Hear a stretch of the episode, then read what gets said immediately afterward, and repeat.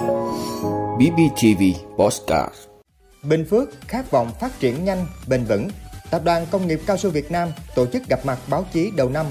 Năm 2021, Bình Phước có hơn 23.500 lượt hộ được vay vốn chính sách. Chống dịch nghiêm ngặt, Hồng Kông mất vị trí trung tâm hàng không bận rộn nhất châu Á.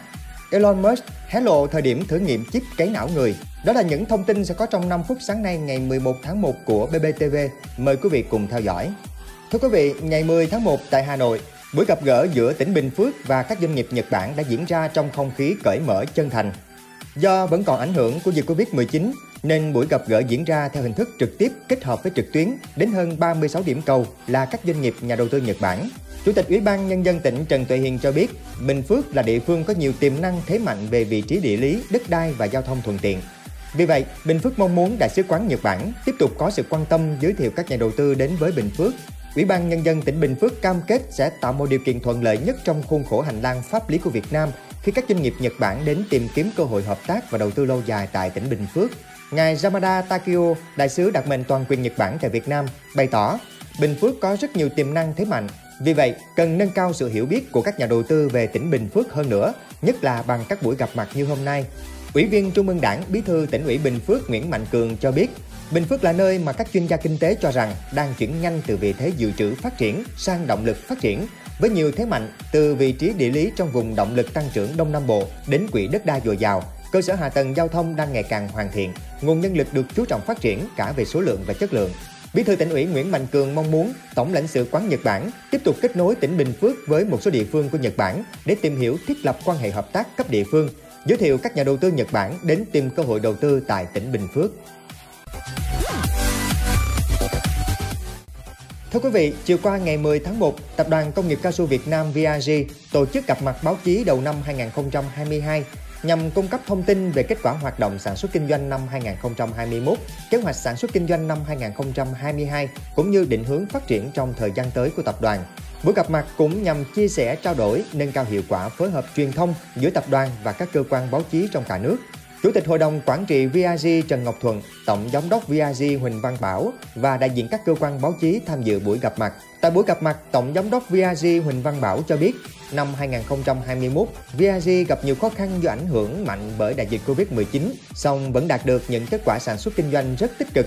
Chỉ tiêu hợp nhất toàn tập đoàn, doanh thu đạt 108% kế hoạch đề ra, Lợi nhuận trước thuế ước đạt 6.162 tỷ đồng, lợi nhuận sau thuế ước đạt 5.179 tỷ đồng, thu nhập bình quân 8,6 triệu đồng một người một tháng, tăng 13% so với năm 2020. Năm 2021, VIG có 20 doanh nghiệp được VCCA chứng nhận trong top 100 doanh nghiệp bền vững, trong đó có Tổng Công ty Cao su Đồng Nai lọt top 10. Năm 2022, VIG đặt mục tiêu doanh thu 29.271 tỷ đồng, lợi nhuận trước thuế 6.793 tỷ đồng, bằng 110% so với năm 2021. Lợi nhuận sau thuế 5.340 tỷ đồng, bằng 103% so với năm 2021. Đặc biệt, định hướng của vig trong thời gian tới sẽ tiếp tục phát triển bền vững trên 3 nền tảng trụ cột, kinh tế, môi trường và xã hội. Tại buổi gặp mặt, đại diện một số cơ quan báo chí đã có những trao đổi quan trọng nhằm phối hợp tuyên truyền hiệu quả hơn, có góc nhìn đa dạng, phong phú hơn. Trong đó, một trong những ý kiến được cả lãnh đạo tập đoàn và các nhà báo đều thống nhất đó là thời gian tới, tập đoàn tổ chức một kênh thông tin chính thức nhằm cung cấp thông tin được nhanh hơn, hiệu quả hơn. Thưa quý vị, trong năm 2021, tổng doanh số cho vay của Ngân hàng Chính sách Xã hội tỉnh Bình Phước đạt gần 775 tỷ đồng, với 23.552 lượt hộ nghèo, cận nghèo, hộ mới thoát nghèo và các đối tượng chính sách khác, doanh số thu nợ đạt hơn 557 tỷ đồng. Tính đến hết tháng 12 năm 2021, tổng dư nợ đạt hơn 2.773 tỷ đồng, với 76.256 khách hàng còn dư nợ. Dư nợ tăng trưởng tập trung ở các chương trình tín dụng cho vay nước sạch và vệ sinh môi trường nông thôn, hộ gia đình sản xuất kinh doanh tại vùng khó khăn, cho vay hộ nghèo, hộ cận nghèo, mới thoát nghèo, hỗ trợ tạo việc làm, duy trì và mở rộng việc làm. Đối với chất lượng tín dụng, dư nợ quá hạn và nợ khoanh chiếm 0,14% với gần 3,9 tỷ đồng. Bên cạnh đó, việc huy động nguồn vốn địa phương từ các tổ chức cá nhân đạt gần 243 tỷ đồng, tiền gửi thông qua tổ tiết kiệm và vay vốn đạt hơn 240,4 tỷ đồng. Ngoài ra, việc thực hiện nguồn vốn nhận ủy thác đầu tư tại các địa phương đạt hơn 150 tỷ đồng. Thưa quý vị, vì thế trung tâm hàng không bận rộn nhất châu Á của Hồng Kông đã rơi vào dĩ vãng. các chính sách chống dịch mạnh tay đã khiến du khách không thể đến với Hồng Kông. Theo thống kê của hãng tin Bloomberg, tính đến cuối năm 2021, sân bay Hồng Kông chỉ đón khoảng 1,2 triệu du khách quốc tế, giảm 7,6 triệu khách so với năm 2020. Số du khách quốc tế của sân bay Hồng Kông giảm chóng mặt so với thời điểm trước khi đại dịch bùng phát. Số lượng khách nước ngoài đến sân bay này là 74,7 triệu khách. Hồng Kông đã áp đặt hàng loạt lệnh cấm bay như một phần của các biện pháp chống dịch. Các hãng hàng không vì thế cũng cắt giảm các chuyến bay tới thành phố này.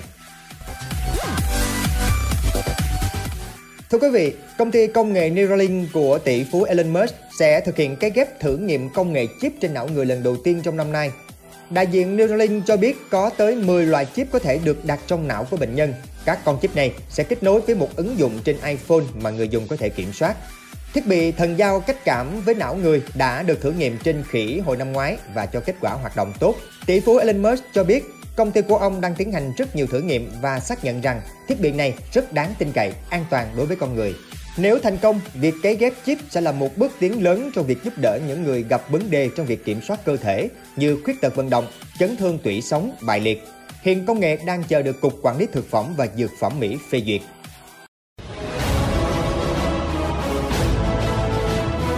Cảm ơn quý vị đã luôn ủng hộ các chương trình của Đài Phát thanh truyền hình và báo Bình Phước. Nếu có nhu cầu đăng thông tin quảng cáo rao vặt, quý khách hàng vui lòng liên hệ phòng dịch vụ quảng cáo phát hành số điện thoại 02712 211 556 02713 887 065. BBTV vì bạn mỗi ngày.